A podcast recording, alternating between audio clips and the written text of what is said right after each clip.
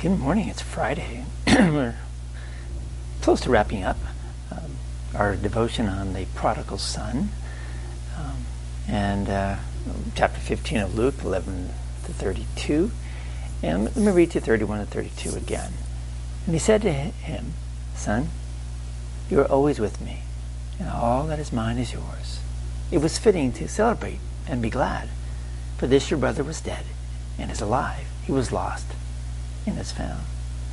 So the prodigal son stories, story, some, something could have a, a better ending, as if the, the younger son's opening insult to his father was not enough. The, the father is further insulted at the close uh, of the parable uh, because the older son simply refuses to enter the party, to join the homecoming celebration, if you will. And, th- and that's simply how the story ends.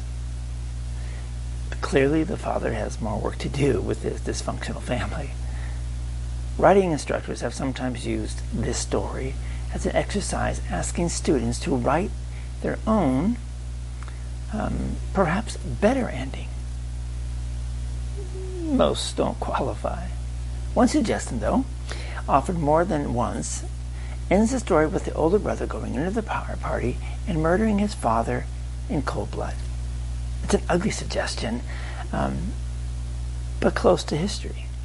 Those who hurled insult at Jesus also shouted, Crucify him! Crucify him!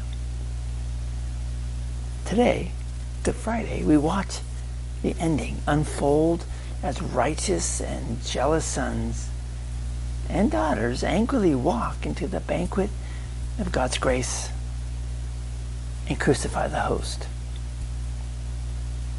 You and I are among them. It would be an ugly ending if Good Friday was the end. Pray with me. Lord, death is no ending for you, nor for all who trust in you. There is life.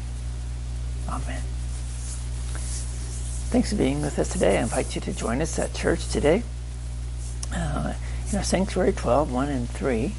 Excuse me, 12, 1 and 2.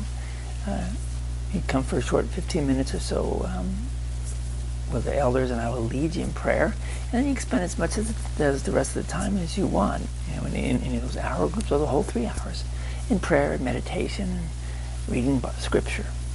We invite you to join us at 7 o'clock um, for our Good Friday Tenebrae service. It'll be online, YouTube, Facebook, our webpage, as well as the person at Sanctuary. You need to register if you want to join us in, at the uh, in the sanctuary.